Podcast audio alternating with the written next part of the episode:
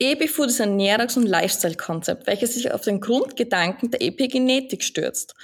Die Epigenetik beschäftigt sich mit den Genen der Menschen. Wir können unsere Gene schützen und heilen, indem wir einen ausgewogenen Lebensstil pflegen und uns gesund ernähren. Bei diesem Ernährungskonzept verzichten sie auf drei Produktgruppen: Weizenmehl, Kuhmilch und Industriezucker. Aber warum genau diese drei Produktgruppen? Diese und viele weitere spannende Fragen werde ich heute an Alex und Feli stellen. Herzlich willkommen zu OmniTalk, der Podcast, der dich über deine Gesundheit aufklärt. Herzlich willkommen zur heutigen Podcast-Folge. Für mich persönlich ist es eine sehr, sehr besondere Folge, denn ich habe Epifood zu Gast, die Alex und die Feli. Hallo ihr beiden. Hi. Wir nehmen diese Folge online auf, also falls ein paar Hänger dabei sind, tut es mir leid, aber die Technik ist ja manchmal leider ein Hund. Also, liebe Feli und Alex, ich habe euch ja bereits angekündigt und etwas vorgestellt. Könnt ihr euch auch selber noch vorstellen? Na, sehr gerne. Wir sind ähm, Alex und Feli. Wir haben Epifood gegründet zwanzig vierzehn. Epifood ist im Grunde genommen ein Ernährungskonzept, das sich auf eine nährstoffbasierte Ernährung konzentriert. Ähm, wir stützen uns auf den Grundgedanken der Epigenetik. Aber wir versuchen das natürlich so einfach wie möglich zu vermitteln. Wir sagen zum Beispiel, wir verzichten auf Kuhmilch, Weizenmehl und raffinierten Zucker in all unseren Rezepten, weil es die am meisten industriell verarbeiteten Lebensmittel sind, nicht mehr die Nährstoffe enthalten, wie sie mal enthalten haben und somit nicht sinnvoll sind für uns. Ähm, das bedeutet natürlich nicht, dass sie per se sinnlos sind, aber wir versuchen einfach nährstoffreichere Alternativen in unseren Ernährungsalltag zu integrieren. Und wir haben da aber auch ein Catering-Unternehmen äh, lange Zeit nach diesem Konzept gehabt. Ist ja natürlich mit Corona ein bisschen wieder ähm, abgeflacht. Allerdings, ähm, jetzt geht es gerade auch wieder los. Ähm, machen aber auch sehr viel Online-Arbeit, haben auch schon äh, vier, fünf Kochbücher geschrieben. Ich glaube, das fünfte. Wow. Genau, das ist vor kurzem rausgekommen. Das ist ein, ähm, ein Backbuch, ein zuckerfreies Backbuch, das ähm, wie ein Adventskalender aufgebaut ist. Ähm, ja, wir haben auch unseren Podcast, wo wir regelmäßig Experten einladen und äh, über verschiedene körperliche Bedürfnisse sprechen und wie wir die dann auch mit unserer Ernährung und unserem Lebensstil beeinflussen können. Ich hoffe, ich habe nichts vergessen. Feli? Ja, also tatsächlich kann man uns auf diesen verschiedenen Social-Media-Kanälen erreichen, also von Pinterest, Instagram, Instagram sind wir sehr aktiv, da kann man jeden Tag sozusagen was von uns sehen. Da haben wir eine tägliche Story, wir haben aber auch äh, unseren Rezepte-Blog, da hat man freie Rezepte auch nochmal. Also Rezeptkreation ist so unser Steckenpferd und das machen wir seit über acht Jahren mittlerweile.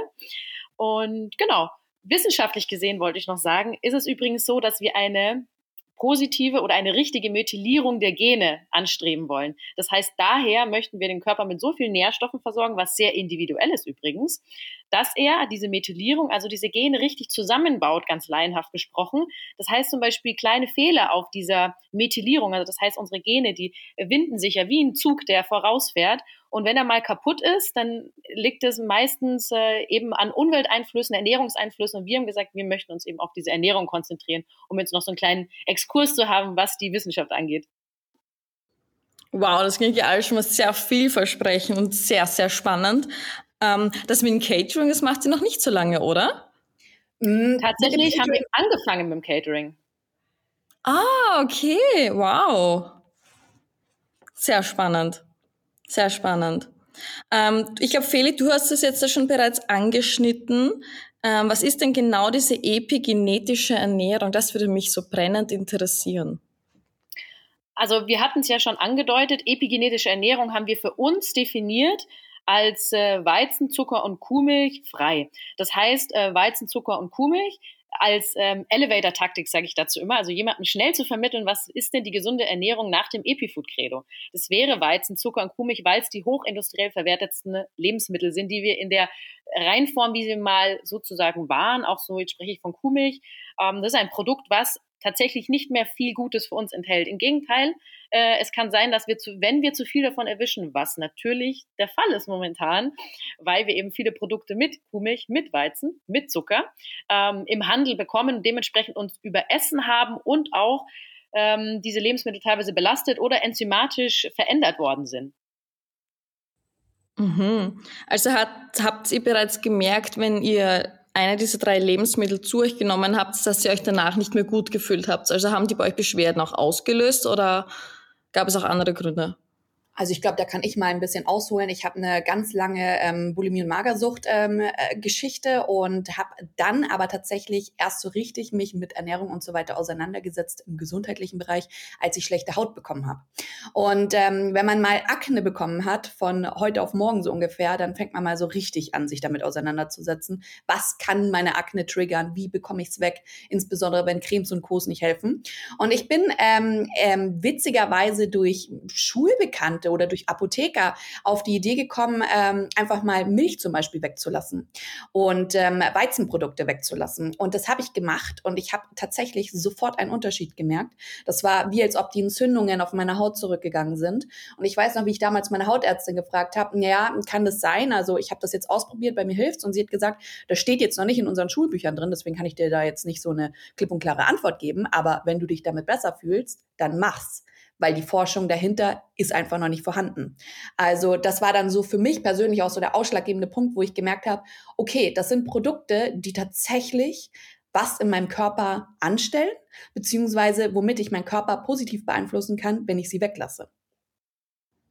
Ja, ich glaube vor allem, wenn es dann das Thema Haut betrifft, also bei mir war das auch immer so, okay, ich habe von etwas Bauchweh bekommen, dann habe ich das etwas länger hinausgezögert, bevor ich mich darum, mich darum gekümmert habe. Aber sobald das Thema Haut dann wirklich ernst wurde, da habe ich sofort reagiert.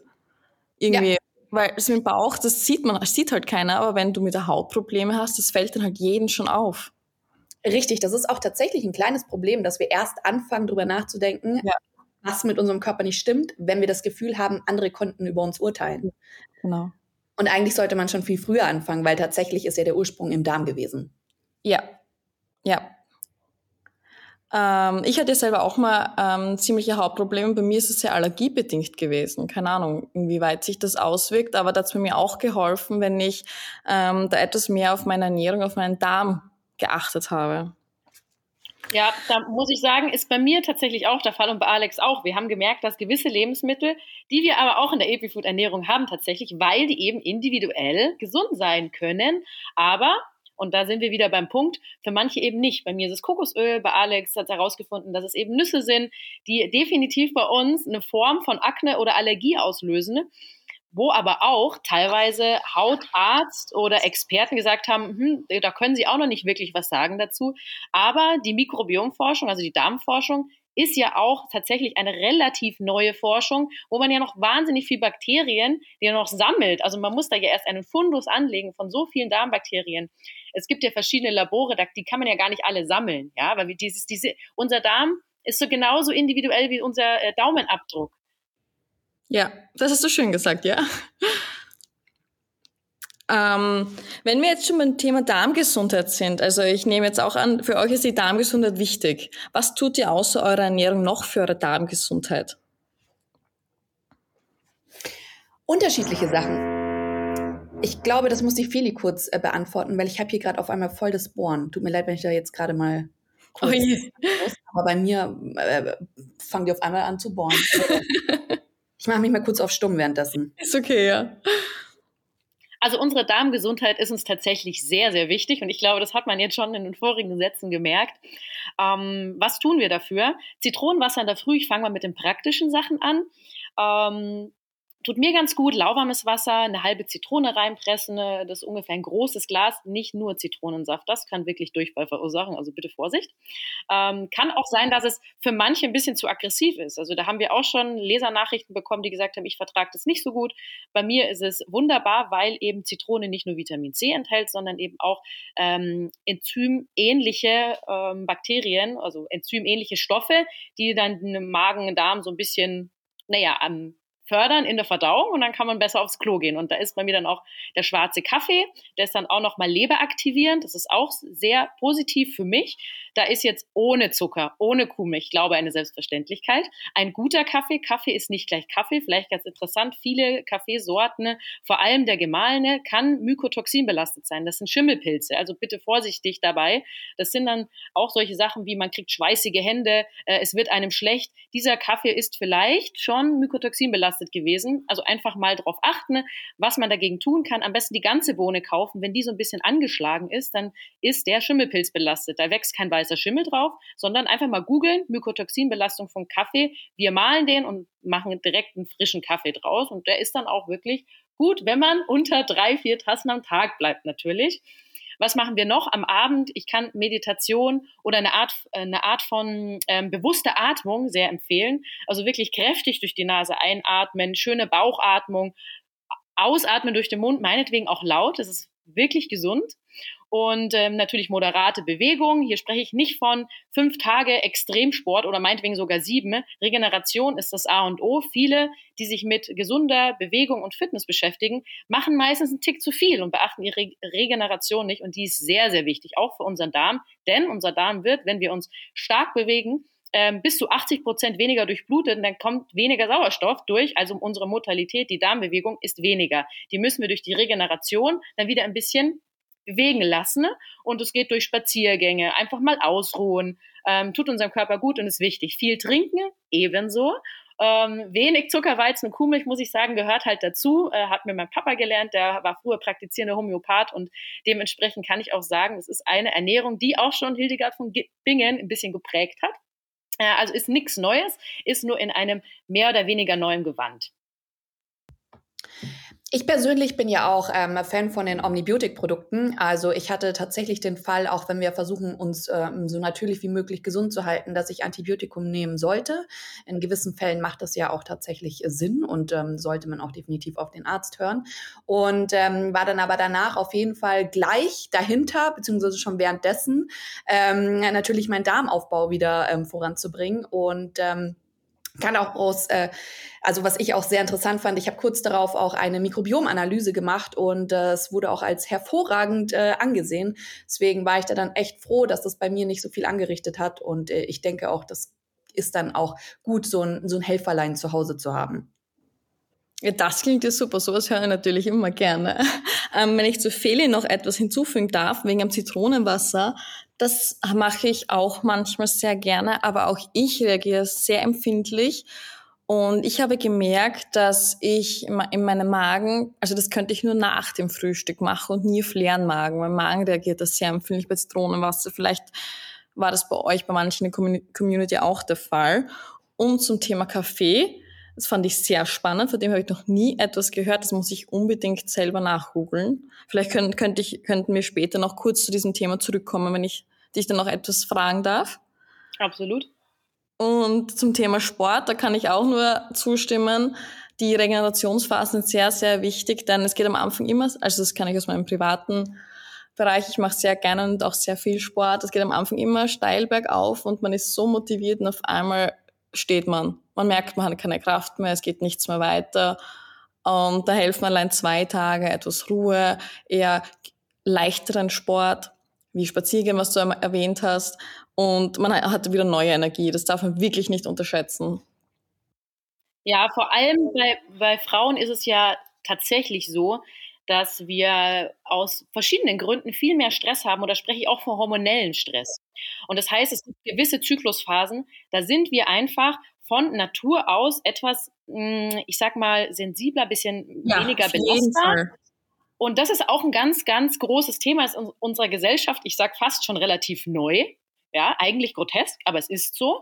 Ähm, wir sind nicht so eben gebaut wie Männer, dass wir stringent durch. Äh, Routinen tun uns zwar gut, aber die müssen wir abändern, und da ist jetzt große Zeit daran zu tun, ähm, das auch ähm, in unsere Gesellschaft zu bringen.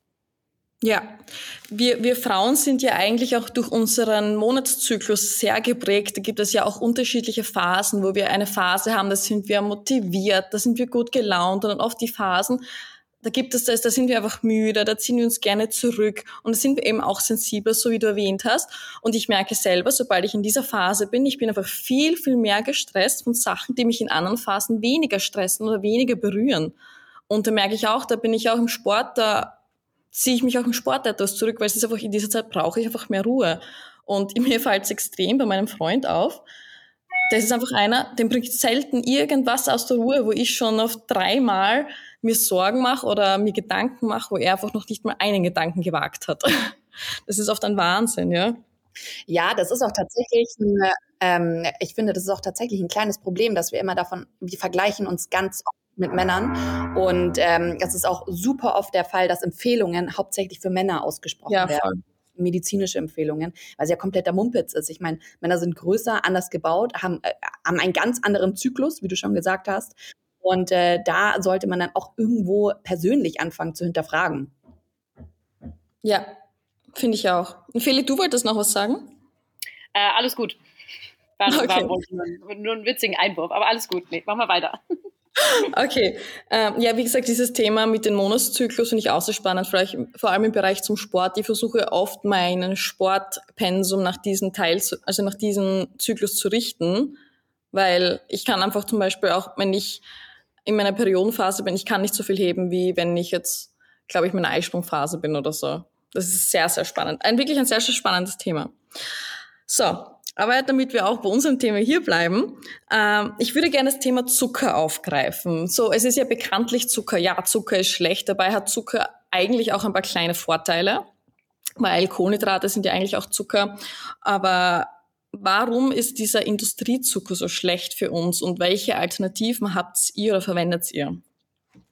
Also in erster Linie muss man sagen, wenn wir Zucker chemisch betrachten, dann ist Zucker eine reine Energieform und wenn wir kein Zucker im Blut hätten, würden wir am Boden liegen und wären nicht mehr lebendig. Also chemisch gesehen, Zucker, Energie ist wichtig, genau. Aber wir sprechen jetzt von dem weißen Industriezucker, den wir in unserer Ernährung ausschließen. Warum?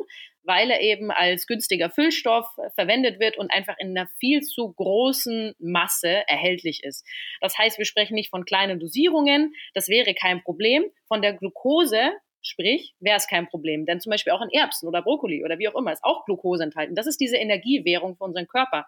Wir sprechen von Fructose und jetzt nicht eingepackt in wunderschön reifen Früchten, sondern von der Fructose, die in einer Fructose-Glucose-Mischung erhältlich ist und das ist Industriezucker. Das sind alle möglichen Arten von Zucker, die eben nun mal erhältlich sind und unsere Leber kann nur Fructose verstoffwechseln und die kann ungefähr, jetzt mal vergleichbar, eine Handvoll Datteln für den Tag.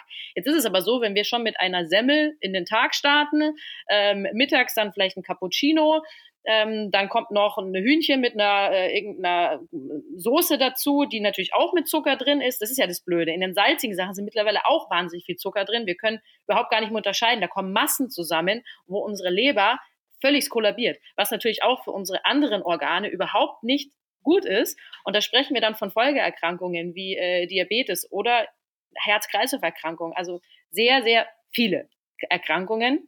Ähm, und nicht nur Karies. Das ist immer ganz interessant, dass man immer von Karies ausgeht. Dabei ist Karies ja nur der Anfang. Es gibt viel, viel, viel schlimmere Erkrankungen. Und das heißt, wir möchten wieder auf einen normalen ähm, Intake, also auf eine normale Verwendung von diesen, dieser Zuckerform kommen. Und das tun wir durch natürliche Zuckeralternativen und das machen wir eben durch ganze Früchte, weil sie eben eingepackt sind in Faserstoffen und wir achten darauf, dass auch in Salzigen, wie zum Beispiel, wenn ich eine Pastasoße kaufe, dass eben kein Zucker zugesetzt ist, weil ich ja schon in anderer Form meinen Zucker zu mir nehme. Denn auch Zuckeralternativen, die wir verwenden, sind chemisch gesehen natürlich Zucker. Das muss man von vornherein sagen. Deswegen möchten wir... Also tatsächlich, wir möchten auf alternative Zuckeralternativen gehen in ihrer reduzierten Form. Und das ist ganz wichtig, die reduzierte Form, auf die kommt es an. Denn eins zu eins zu ersetzen, ne? Das heißt als Beispiel, da hat nämlich meine Mutter mal gemeint, sie ist siebenmal klug und hat in ihrem Kaffee dann auf einmal Agavendicksaft verwendet anstatt Zucker. Aber eins zu eins, das ist natürlich das Einzige, was da äh, sich freut, ist der Geldbeutel. Nicht. Ja, weil ähm, das ist dementsprechend kostet es einfach mehr, aber es ist exakt der gleiche Zucker. ähm, also bitte nicht eins zu eins ersetzen. Ne? Die Zuckeralternativen, die wir die wir euch hier nennen, sind Alternativen in ihrer reduzierten Form, weil sie noch etwas Mineralstoffe haben, kleine Vorteile gegenüber dem weißen Industriezucker, aber auch in ihrer reduzierten Form verwenden. Und wir nehmen hier gerne Kokosblütenzucker, wir nehmen gerne Dattelsirup oder eben generell auch getrocknete Früchte, frische Früchte, sowas wie Fruchtmark. Fruchtmus ist übrigens nochmal zugesetzt mit Zucker, also gerne auf Fruchtmark gehen. Kann man auch in der Babybrei-Abteilung machen. Da kann man toll backen damit, da kann man super ähm, Frühstückssachen machen, da kann man gute Snacks machen damit. Ähm, wir haben, glaube ich, in all unseren Büchern und auf unserem Blog zeigen wir, wie einfach und lecker das geht. Jetzt würde mich aber interessieren, Ähm, ich weiß jetzt nicht, ob ihr die Frage beantworten könnt, müsst es nur sagen. Ähm, wie ist es, wenn ich jetzt Industriezucker zu mir nehme? Also wie ist hier der Unterschied in meinem Darm, als wenn ich jetzt äh, Kokosblütenzucker zu mir nehme? Ich kann, könnte mir vorstellen, dass die Aufspaltung etwas anders ist und vielleicht auch, dass der, wie sagt man, der Blutzuckerspiegel länger, im, ich glaube, im höheren oder normalen Bereich ist. Das ist eine sehr gute Frage, wo ich jetzt, glaube ich, keine genaue Antwort geben kann. Aber deswegen plädieren wir ja drauf, dass man eigentlich so viel, so weit es geht, mehrfach Zucker äh, zu konsumieren und so wenig wie möglich von diesen zugesetzten Zucker in Form von Kokosblütenzucker und so weiter, ähm, weil wir den Zucker langsamer verstoffwechseln, den Mehrfachzucker. Das bedeutet, es geht viel langsamer in unseren Körper über. Unser Körper hat Zeit, damit umzugehen. Das ist ja bei anderen Zuckern, wie zum Beispiel, jetzt gehen wir mal auf den Haushaltszucker so, dass der sehr schnell aufgenommen wird und sein Insulinspiegel steigt sehr stark in die Höhe, flacht aber auch sehr schnell wieder ab. Das bedeutet, wir kommen in so eine kleine Spirale rein, dass wir dann, sobald wir ganz viel Zucker konsumiert haben, es abflacht und wir sofort wieder Zucker konsumieren wollen, weil Zucker geht ja auch nicht nur in unserem Darm, macht es was, sondern auch auf unser Belohnungszentrum.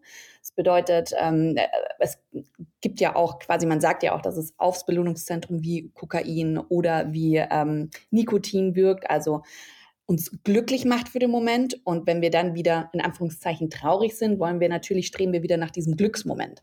Mhm. Und ähm, das ist dann natürlich das Problem. Und äh, ich glaube, was wir auch ganz oft nicht merken, ist, dass ich, man geht davon aus, dass achtzig Prozent des Zuckers, den wir konsumieren, versteckt konsumiert wird. Das bedeutet also, dass wenn wir zum Beispiel einen Softdrink trinken, dann trinken wir und gehen nicht davon aus, dass wir da eine extrem hohe Menge an Zucker konsumieren. Und das ist das, was die Feli vorhin gesagt hat, einfach ein zu viel ist. Also um da auch mal eine Zahl zu nennen, die W H O empfiehlt, fünfundzwanzig, also nicht mehr als fünfundzwanzig bis fünfzig Gramm Zucker pro Tag zu konsumieren. Und wenn wir jetzt zum Beispiel einen Softdrink haben, einen halben Liter, sind das schon um die sechsundfünfzig oder vierundfünfzig Kilokalorien, die wir konsumieren. Äh, nicht Kilokalorien, sorry, jetzt habe ich mich versprochen.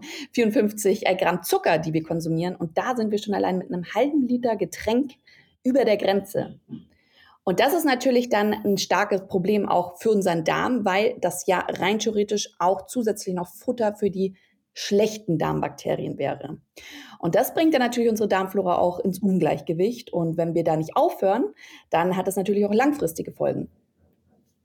Ja. Ich würde noch ganz gerne was ergänzen zum Blutzuckerspiegel, weil du den angesprochen hattest. Das ist tatsächlich eine sehr individuelle Geschichte und ja gerade auch eine sehr moderne Art der Ernährung, dieser Blutzuckerspiegelmessung. Das machen ja auch sehr viele gerade im Fitnessbereich. Jetzt ist es so, dass es auf die Kombination von Lebensmitteln ankommt beim Blutzuckerspiegel, sehr, sehr oft. Das heißt, Ähm, exakt die gleiche Mahlzeit, aber davor zum Beispiel ähm, ein Glas mit einem Esslöffel Essig getrunken, wird vom Blutzuckerspiegel anders aufgenommen. Das heißt, der Blutzuckerspiegel steigt weniger stark, als wenn ich den Essig davor weglasse. Das ist vielleicht ganz interessant, das ist eine bestimmte Form von Ernährung. Das muss, muss jeder für sich selber herausfinden, ob ähm, ihm die gut tut, wie die ihm gut tut äh, und wie sie ihm helfen kann, wie sie ihm, ihr helfen kann. Ähm, kann ich auch mal empfehlen, das tatsächlich mal auszuprobieren, wenn man da wirklich ähm, interessiert ist daran und natürlich auch, wenn man äh, schon vielleicht auf eine Insulinresistenz oder auch vielleicht auf eine Diabetes Typ zwei hinausschlittert. Ähm, kann in unserer Gesellschaft natürlich schnell passieren, wenn wir an den Konsum von Zucker denken.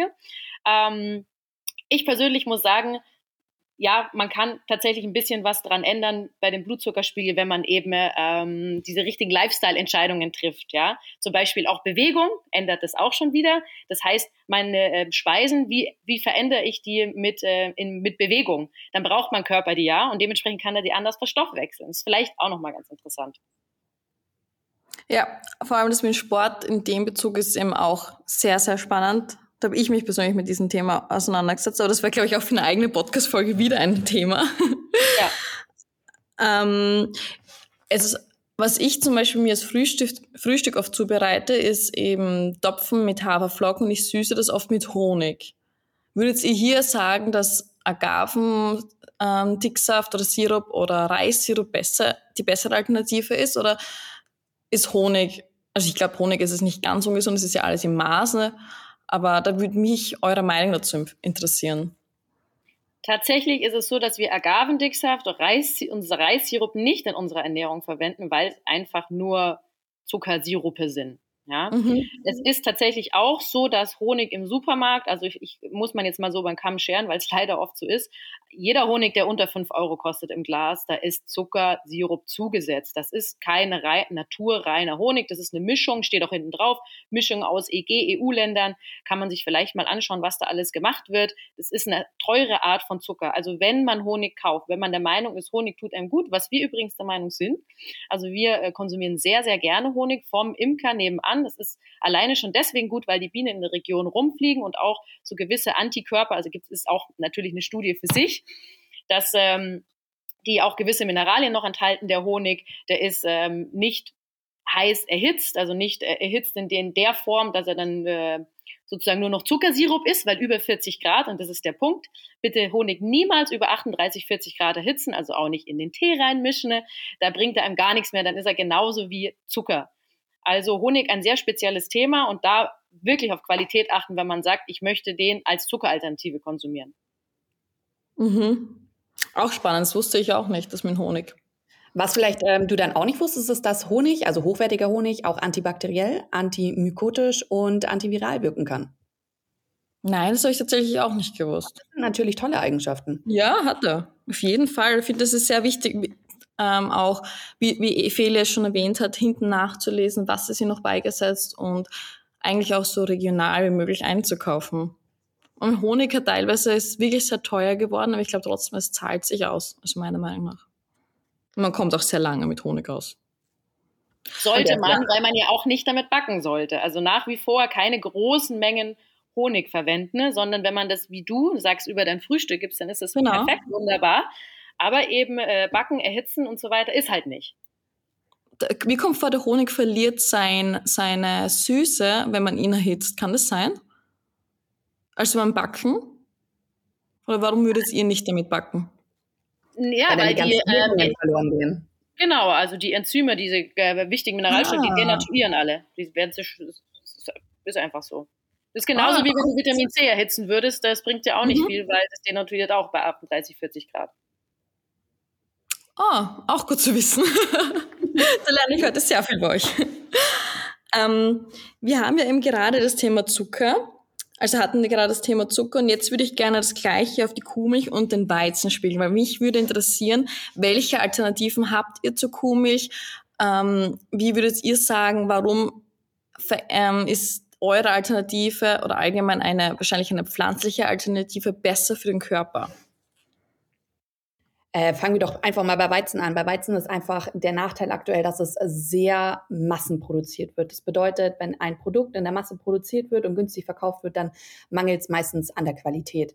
Ähm, beim Weizen ist zusätzlich das Problem, dass man ja natürlich dann den Ertrag sichern will und dann verwendet man auch ähm, Pflanzenschutzmittel, was rein theoretisch natürlich wäre.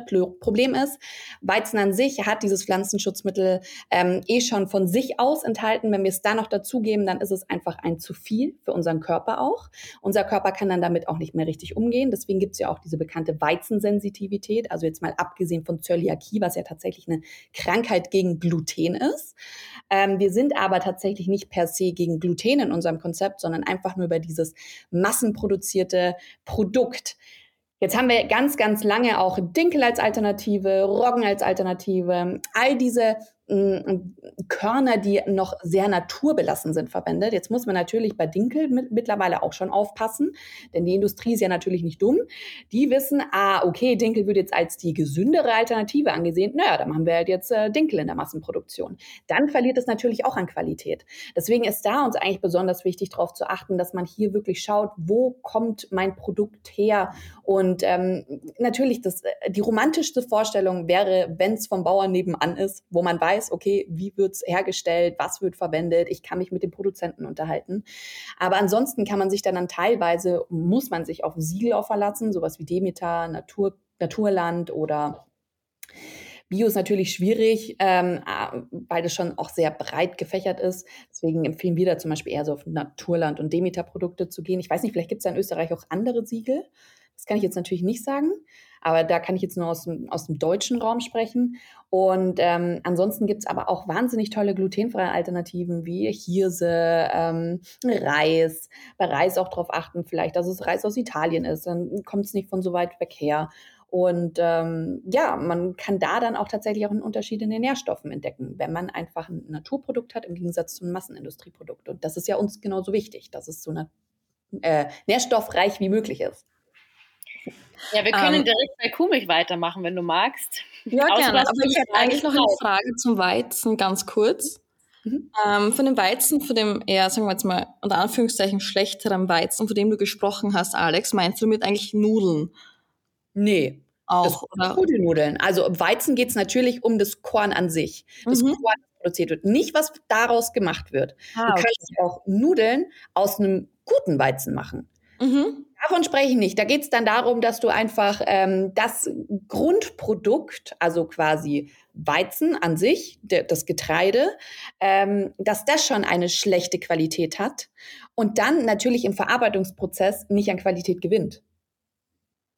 Und es hat ja nach wie vor die schlechte Qualität. Das kann dann, ja, Nudeln, günstige Nudeln können tatsächlich aus schlechten Weizen sein. Das ist ja schlechten, ich sage es jetzt mal in Anführungszeichen, ähm, den minderwertigeren, der nicht so viele Nährstoffe enthält. Ähm, und das merkt man dann auch tatsächlich im Preis. Also du wirst dann auch ordentliche Unterschiede sehen. Ich meine, kauf dir mal so eine richtig coole italienische Pasta, wo du weißt, so hey, das ist von den ähm, italienischen Nonnas in Italien. Also ich spreche jetzt gerade aus Italien, weil ich da meine Kontakte habe zu den äh, Produkten, die da vor Ort hergestellt werden. Das ist ein preislichen Heidenunterschied und auch geschmacklichen Heidenunterschied. Ah, okay. Aber danke, dass wir das mal geklärt hatten. Da habe ich das anscheinend etwas falsch verstanden. Mhm. So, Feli, jetzt gerne zur Kuhmilch. Wunderbar. Ich habe noch ein paar Anmerkungen zu Weizen. Und zwar ganz interessant, ihr habt Reis auch in Österreich, der ist sogar arsenfrei. Und apropos arsenfrei, ist ein Schwermetall. Schwermetalle nehmen, nimmt Weizen sehr gerne auf, weil er eben nicht so eine große Schale hat, wie zum Beispiel Dinkel. Dinkel nimmt nicht so viele Schwermetalle auf. Schwermetalle sind assoziiert mit, ich äh, scherze jetzt mal ganz kurz über den Kamm so, ähm, Demenz zum Beispiel, ja, also Erkrankungen im Hirn, sage ich jetzt mal, ähm, kann aber auch ganz viele andere Folgeerkrankungen, also Schwermetallbelastung ist definitiv ähm, in unserer Gesellschaft mittlerweile ein Ding. Und jetzt nochmal zu Kuhmilch. Bei Kuhmilch ist es mittlerweile so, die Milch, die wir im Supermarkt bekommen können, ist eine Mischung von ganz, ganz vielen Kühen, die in einer ähm, Massentierhaltung extrem leiden. Und da ist es tatsächlich so, dass die unter Stress stehen. Die bekommen die allerkrassesten Antibiotika, die man sich vorstellen kann, natürlich in einer ganz großen Form, weil die dürfen nicht krank werden. Aber auf so einem großen Raum kann man sich vorstellen, was die alles konsumieren müssen durch das, was sie ähm, zu essen bekommen. Und dementsprechend trinken wir diese gemischte, homogenisierte Milch. Da ist nicht mehr wirklich was drin, was uns irgendwas bringt. Im Gegenteil, wir trinken da ähm, Stresshormone, wir trinken da Antibiotikarückstände, brauchen wir eigentlich nicht. Dementsprechend sollte man Kuhmilch trinken, abgesehen davon, wenn man mal zum Bauern geht und sich eine echte Kuhmilch holt, da werden viele vielleicht sogar anfangen zu brechen, weil die ist massiv fettig, die ist ganz dick, die riecht ganz org, würdet ihr Österreicher sagen. Und äh, dementsprechend, ähm, ja, einfach vielleicht mal ausprobieren, äh, was der Unterschied ist. Die Kuhmilch, die es bei uns im Supermarkt gibt, dass die sich eigentlich Kuhmilch nennen darf, ist schon fast interessant. Äh, Mischung von verschiedenen Kühen, homogenisiert, aufgearbeitet, das ist sie im Endeffekt. Mittlerweile gibt es so viele Alternativen, wir brauchen eigentlich gar nicht drüber sprechen, weil das Regal für Kuhmilchalternativen ist so groß, das überschlägt sich mittlerweile. Von äh, Reis, Mandel, Cashew et cetera. Da muss man mittlerweile eigentlich schon in dieses Pflanzendrinkregal gehen und da nochmal drüber sprechen, denn da gibt es sowas wie Mandeldrink. Ähm, wenn jemand sagt, ich konsumiere Kuhmilch aus ethischen Gründen nicht, dann bitte auch bei Pflanzendrink drauf schauen, denn nicht unbedingt die Mandelmilch, wo ganz viel Bienen sterben dafür, ist alternativ besser. Also da gibt es ja auch viele, die diese, ich sage jetzt mal, die Entscheidung treffen, die ethische, dann kann man da auch nochmal schauen. Da kann man Haferdrink empfehlen, da kann man auch Sojadrink empfehlen, aber eben da auch wieder drauf schauen, ist der Soja genmanipuliert. Das ist tatsächlich eine schwierige Sache und da gerne mal zu uns rüberhüpfen auf Instagram. Wir haben dann ein Highlight dafür für Pflanzendrinks.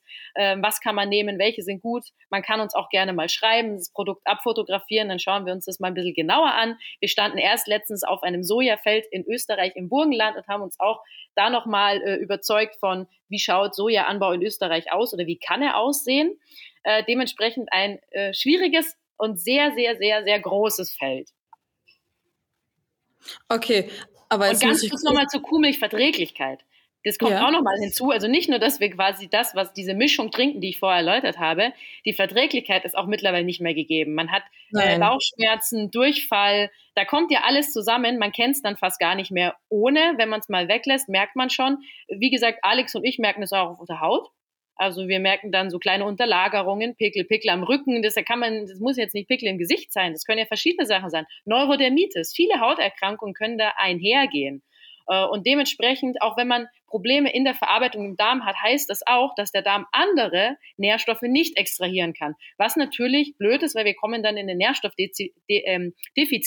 Und das kann dann auch ähm, ganz, ganz verschiedene Erkrankungen, auch so Ersch- ähm, Brain Fog, Erschöpfung, Müdigkeit. Da gibt's ganz verschiedene, ähm, ich sag mal, lifestyleige Sachen, die uns auffallen, wo wir sagen, hm, das habe ich jetzt schon seit längerem, aber ich weiß gar nicht, wie ich da zum Arzt gehe. Wenn der, der sagt mir am Ende, haben sie weniger Stress. Kennen wir ja alle, ne? Ja, Klassiker. Aber ich muss kurz nochmal zu dem Mandeltrink zurückrutschen. Du hast da irgendwas angedeutet mit Bienensterben. Das würde mich jetzt wirklich brennend interessieren. Was ist da los? Also tatsächlich in dem Mandeltrink selber, muss man jetzt schon mal sagen, sind sehr wenige Mandeln. Ja, vorerst. Das ist viel Wasser, viel ähm, wenig Mandeln. Ihr zahlt einen sehr großen Preis dafür. Mandeltrink gehört zu den hochpreisigeren Pflanzendrinksorten, nicht nur aufgrund der Besteuerung natürlich. Ähm, jetzt ist es aber so, dass für Mandeln im Mandelanbau, ähm, da braucht man ja Bienen, um die sozusagen diese Bäume zu bestäuben, und die werden äh, tatsächlich tat- sehr in Massensterben äh, abgetötet mit Chemie, weil oh die eben... Gott. Genau, kann man aber gerne auch mal googeln, sich das nochmal anschauen, vielleicht ein YouTube-Video. Ähm, gibt es mittlerweile auch äh, Serien darüber auf Netflix. Ähm, kann man sich auch mal anschauen. Ein großes Thema, Mandeltrink, würde ich sagen, geht eigentlich gar nicht mehr, außer ihr macht vielleicht einen selber und sagt, ihr, konsum- ihr habt jetzt Mandeln aus, ähm, ja, aus verschiedenen Ländern, wo man sagt, ich kenne die nach. Also es gibt ja auch von jedem Produkt nachhaltigere Alternativen. Es ist nicht so, das müssen wir auch immer wieder sagen, es ist definitiv nicht so, dass äh, ein Produkt äh, gecancelt wird, wie zum Beispiel Avocado. Es gibt Alternativen, also einfach mal drauf schauen, ähm, sich um, umhören, wo macht es am meisten Sinn. Und äh, da kann zum Beispiel die Avocado, die Bio-Avocado aus Spanien, ist dann vielleicht doch nicht mehr so sinnvoll, wenn man überlegt, dass da wahnsinnig viel Wasser gebraucht wird, aber in der Dominikanischen Republik natürlicher Wasserfall die ähm, natürlichen ähm, Avocado-Plantagen ähm, versorgt. Also ganz, ganz interessant, wirklich. Einfach mal ein bisschen mehr damit beschäftigen, macht auch Spaß. Ja, es ist ein wirklich sehr interessantes Thema. Und auch zur Kuhmilch möchte ich noch nachfragen. Ähm, also mein Laienwissen gibt her, dass auch Kühe ja eigentlich nur Milch geben, wenn sie schwanger waren oder ein Kalb zur Welt gebracht haben. Und das teilweise sind die ja dauerhaft, wie sagt man da, angeschlossen. Und es ist, glaube ich, auch legal, dass ein gewisser Prozentanteil an Eiter in der Kuhmilch drinnen sein darf. Aber bitte korrigiert mich, das ist jetzt echt nur mein Laienwissen. Also tatsächlich kannst du dir das wirklich vorstellen wie eine Industrie. Ich habe da mal ein Video gesehen gehabt, da waren das wie so ein wie so ein Treppenhaus in, in Parkhäusern, die so, die so wie so Spiralen drunter gehen. Und es war dann wirklich so ein Konstrukt aufgebaut, dass da die Kühe drauf saßen und es dann wie in so einer Spirale runtergegangen. Und es war dann wie so eine richtige Industrie. Also das hat nichts mehr mit Bauernhof zu tun.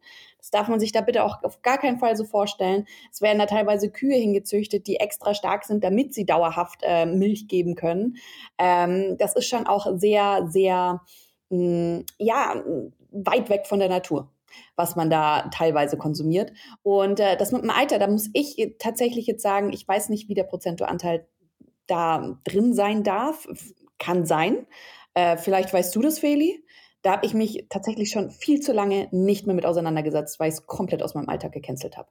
Also es stimmt schon, es darf tatsächlich Eiter drinnen sein, also Eiterzellen, die kommen ja aus dem entzündeten Eiter der Kuh. Jetzt ist es aber auch so, dass die natürlich ähm, durch das ho- hohe Erhitzen, durch das Homogenisieren zerstört werden. Ja, das sind natürlich ähm, Erregerzellen, das ist jetzt, möchte man in der Kuhmilch nicht haben. Das setzt sich aber nur drauf auf diese Stresshormone und auf die Antibiotika. Also nur ein weiterer Teil von ähm, brauchen wir nicht unbedingt, muss ich sagen. Okay, ja, es ist aber echt schwierig. Sein, ja. Stimmt. Ja. Ich in der, in der E U übrigens weniger als in den U S A, was irgendwie ja, ganz oft so ist, auch in der Pestizidverwendung. Ja. Ja. ja. Was ich vielleicht auch noch ganz kurz dazu sagen will, wenn wir jetzt auch von Milch sprechen, ich glaube, das vergessen die meisten, wir sprechen jetzt nicht von der flüssigen Milch, also nicht nur von dieser flüssigen Milch, die man im Supermarkt kaufen kann. Wir sprechen auch von der Milch, die in Produkten enthalten ist. Sowas wie Milchpulver ist ja auch dann ganz oft in irgendwelchen äh, Fertigprodukten enthalten. Das kommt ja auch irgendwo her. Also deswegen, um sich mal das Ausmaß anzuschauen, sollte man vielleicht einfach mal irgendwie ähm, Zutatenlisten lesen, wo denn überall Milch enthalten ist. Also auch in Käse zum Beispiel, logischerweise Quark, Joghurt, alles Mögliche. Das ist ja Grundprodukt, hier ist wieder Milch. Und äh, wenn man da mal sieht, wie viel das verwendet wird, das muss ja auch irgendwo herkommen. Ja, es ist leider die, die Masse an Menschen und die dadurch heraus resultierende Massenproduktion auch. Das ist immer ein, allgemein ein sehr, sehr schwieriges Thema. Ja. Ja.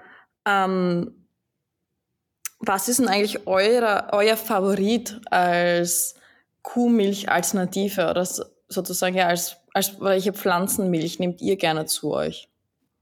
Hafermilch steht bei uns ja tatsächlich auf Platz eins momentan. Bei mir auch, ja. Ja, da muss ich differenzieren. So zum Beispiel Hafer trinke ich ungern am Abend. Das darf man nämlich auch nicht vergessen. Der Unterschied zwischen Haferdrink und Kuhmilch ist ja tatsächlich auch, dass Kuhmilch keine Kohlenhydrate enthält, beziehungsweise mhm. nicht relevant, dafür eher Eiweiß. Und das hat ja Haferdrink eher nicht.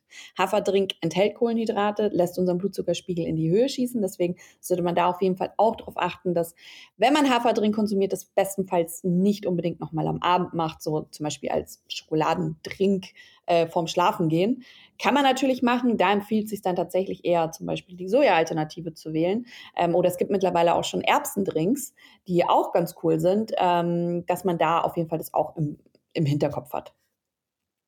Jetzt ist tatsächlich auch so, ähm, in der Welt stand letztens ein super Artikel über Haferdrink, ähm, gab es einen großen, großen Aufschrei in der veganen Bewegung, weil der Titel sowas Ähnliches war wie äh, man darf jetzt keine Hafer, Haferdrink mehr trinken. Und es hat auf diesen Blutzuckerspiegel angespielt, also was Alex auch schon gesagt hat. Ähm, weil das eben den Blutzuckerspiegel in die Höhe schießen lassen kann. Äh, dementsprechend Cappuccino mit Haferdrink, Cappuccino mit Kuhmilch, kommt drauf an. Also, und da habe auch wieder das, was ich vorhin gesagt habe, äh, richtige Kombinationen und Lifestyle-Entscheidungen treffen, die können den Blutzuckerspiegel mindestens genauso beeinflussen wie das, was man isst oder trinkt. Ja, das ist, es ist allgemein so ein, die Ernährung, vor allem die Ernährung der heutigen Zeit, ist so ein komplexes Thema. Und die ganzen Alternativen. Ich meine, ich bin froh, dass es mittlerweile schon so ist und dass sich das auch so durchgesetzt hat, weil als diese Pflanzenalternativen aufgekommen sind, hat es ja teilweise nicht überall gegeben. Und du hast, ich habe teilweise immer auf meinen Kaffee verzichten müssen. Ich trinke keine Kuhmilch, aber mir schmeckt sie auch nicht. Mir hat es eher diese aus, also bei mir ist es eher deshalb. Und ich habe teilweise am Anfang in Kaffeehäusern nirgends einen Kaffee trinken können. Es hat keine Pflanzenalternative gegeben. Und jetzt ist das eigentlich eh schon Standard. Also oder genau so ist es, ja. Ja, schwarz. Aber leider bin ich jetzt ja kein, ein Cappuccino-Fan. Ja, sehr viele, voll verständlich. Da ist tatsächlich ja. Hafer einfach, da gibt es teilweise schon Haferdrink, da merken sogar Milchtrinker keinen Unterschied mehr. Ja. Weil die meisten trinken es hauptsächlich dann auch wegen dem schönen, leckeren Schaum, der oben drauf ist. Ja, ja. ähm, jetzt zum Abschluss möchte ich euch noch gerne eine, eine etwas vielleicht größere Frage stellen. Also, es ist immer schwierig auch zu sagen, was ist eine gute Ernährung, was ist eine schlechte Ernährung. Jeder braucht andere Lebensmittel, jeder reagiert auf Lebensmittel anders und jeder hat auch andere, wie soll ich sagen, Geschmäcker. Wie würdet ihr aber eine gute oder schlechte Ernährung definieren? Sagen wir, reden wir einfach mal von einer guten. Wie definiert ihr eine gute Ernährung? Für uns ist auf jeden Fall eine gute Ernährung, ich glaube, das hat man innerhalb des Gesprächs jetzt schon gemerkt, natürliche Lebensmittel mit einer hohen Qualität. Ähm, da sprechen wir jetzt halt von den Produkten an sich, dass sie ähm, teilweise natürlich regional, saisonal, wir nehmen, nutzen aber auch mal gerne ähm, Sachen aus, zum Beispiel eine Bio-Papaya aus Sri Lanka oder verschiedene Dinge, weil wir eben auch, wir, wir machen das wie in der Permakultur, wir verbinden äh, moderne Technik mit ganz altertümlichen ähm, Gebräuchen sozusagen. Also wir nehmen das Beste von jedem und informieren uns tatsächlich sehr gerne und kochen natürlich auch sehr viel selbst, weil das natürlich so ein bisschen das A und O ist. Man weiß, was drinnen ist und man kann sich auch einfach damit beschäftigen. Was vielleicht noch wichtig ist zu erwähnen, ist sowas wie Ballaststoffe auch gut in den Alltag zu integrieren, dass ähm, vergisst man ganz oft, weil man so im stressigen Alltag drin ist, ähm, auch drauf schaut, ähm, Präbiotika zu konsumieren. Also das klingt immer sehr nach Nahrungsergänzungsmittel, aber ganz, ganz viele Lebensmittel, wie zum Beispiel Chicorée, ähm, haben ja auch eine gute Wirkung auf unseren Darm. Das ist quasi wie so ein Futter für unseren Darm. Ähm, oder auch probiotisch zu ähm, essen, im Sinne von fermentierte Lebensmittel zu integrieren. Aber nicht fermentierte Lebensmittel im Sinne von Sauerkraut aus der Packung, sondern wirklich fermentierte Lebensmittel, Mittel, äh, wo man weiß, okay, die müssen im Kühlregal stehen und äh, die tun dann auch dem Darm nochmal äh, gut. Da achten wir dann natürlich auch noch drauf. Und ich glaube, was es vielleicht auch ein bisschen zusammenfasst, ist intuitives Essen, was wir so verlernt haben, aber unser Körper ist intelligent genug, um uns zu zeigen, was wir denn gerade brauchen. Ähm, wir empfinden ja zum Beispiel Hunger, weil wir entweder einen Nährstoffmangel im Blut haben oder einen leeren Magen haben und unser Körper möchte ja, dass seine Nährstoffe gedeckt sind, also die nötigen Nährstoffe, dass die vorrätig sind und dann kriegen wir auch Appetit. Das wäre eigentlich das Optimum an einer ähm, guten Ernährung. Was, dieses intuitiv, ich finde, das intuitiv Essen sollte man auch ähm, noch definitiv nennen mit, dass man nicht so viel nach links und rechts schaut. Die Informationen sich einzuholen, auf jeden Fall, aber nach wie vor sollte, und das versuchen wir auch zu vermitteln, Ernährung sollte Spaß machen, die sollte äh, das Die verbindet, also nichts ist Grundbedürfnis und Luxus zugleich wie Ernährung. Und das ist ganz, ganz wichtig, Ernährung positiv zu sehen, Spaß haben, ja, ein leckeres Frühstück, das zu genießen in vollen Zügen, sich Zeit zu nehmen, auch wichtig, sich Zeit zu nehmen fürs Kochen. Das kann ein großer Teil im Familien-, im Partnerleben sein. Und so sollte man das auch tatsächlich sehen und sich nicht so restriktiv zu verhalten. Also nur weil zum Beispiel hier Epifood jetzt sagt, keine Kuhmilch, aber ich esse jetzt jeden Tag Kuhmilch. Versuch das für dich umzusetzen, was du gehört hast. Sag, ah, okay, ich probiere vielleicht auch mal andere Alternativen aus. Aber am Ende muss es für dich passen. Das ist ganz, ganz wichtig. Ähm, und das ist auch tatsächlich so ein bisschen so ein Frauending, sehr viel Diäten auszuprobieren, sehr viele Ernährungsformen und dann nicht mehr wirklich zu wissen, was tut mir gut. Vielleicht tut dir Ayurveda gut. Wir klären auf unserem Blog nämlich auch sehr gerne auf über andere Ernährungsformen. Wenn für dich vegane Ernährung vielleicht nicht passt, gesundheitlich, solltest du auf eine andere Ernährung gehen. Ja, es ist tatsächlich einfach so. Wenn Ayurveda, T C M, es gibt so viele tolle Ernährungsformen, Low Carb, Keto, wenn die für deinen Partner passen, heißt es nicht, dass sie für dich passen. Und das ist tatsächlich auch noch wichtig. Und viel hilft nicht viel. Zum Beispiel kriege ich von viel zu viel zu viel Ballaststoffen einfach massiv Verstopfung. Also bitte auch hier schauen, dass man nicht zu viel von manchen Sachen bekommt, weil Verstopfung ist nicht schön. Ja, ich würde mal sagen, das waren eigentlich wunderbare Schlussworte von euch. Ähm, wie gesagt, nochmal kurz zusammengefasst, Ernährung sollte wirklich Spaß machen, es sollte ein Genuss sein, man sollte es genießen, sich etwas Gutes zu kochen. Also das ist auch, das gehört zu meiner Me-Time dazu, für mich etwas Gutes zu kochen, etwas Ausgefallenes und das, ich genieße solche Momente auch immer sehr. Liebe Feli, liebe Alex, danke für eurer Zeit. Danke, dass ihr in unserem Podcast als Gast wart. Das ist eine Bereicherung für mich und ich glaube auch für unsere Community hier. Danke euch und dir. Danke. Ja.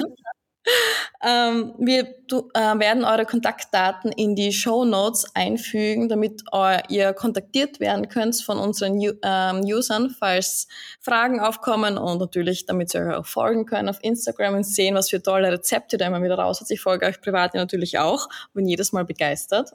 Ich freue mich immer gern Inspo ja. bei euch. Sehr schön. Heute. Ja, dann sage ich mal Danke. Und danke, dass ihr heute wieder mal zugehört habt. Und wir hoffen, es war für euch auch eine so spannende Folge wie für mich. Dankeschön, baba.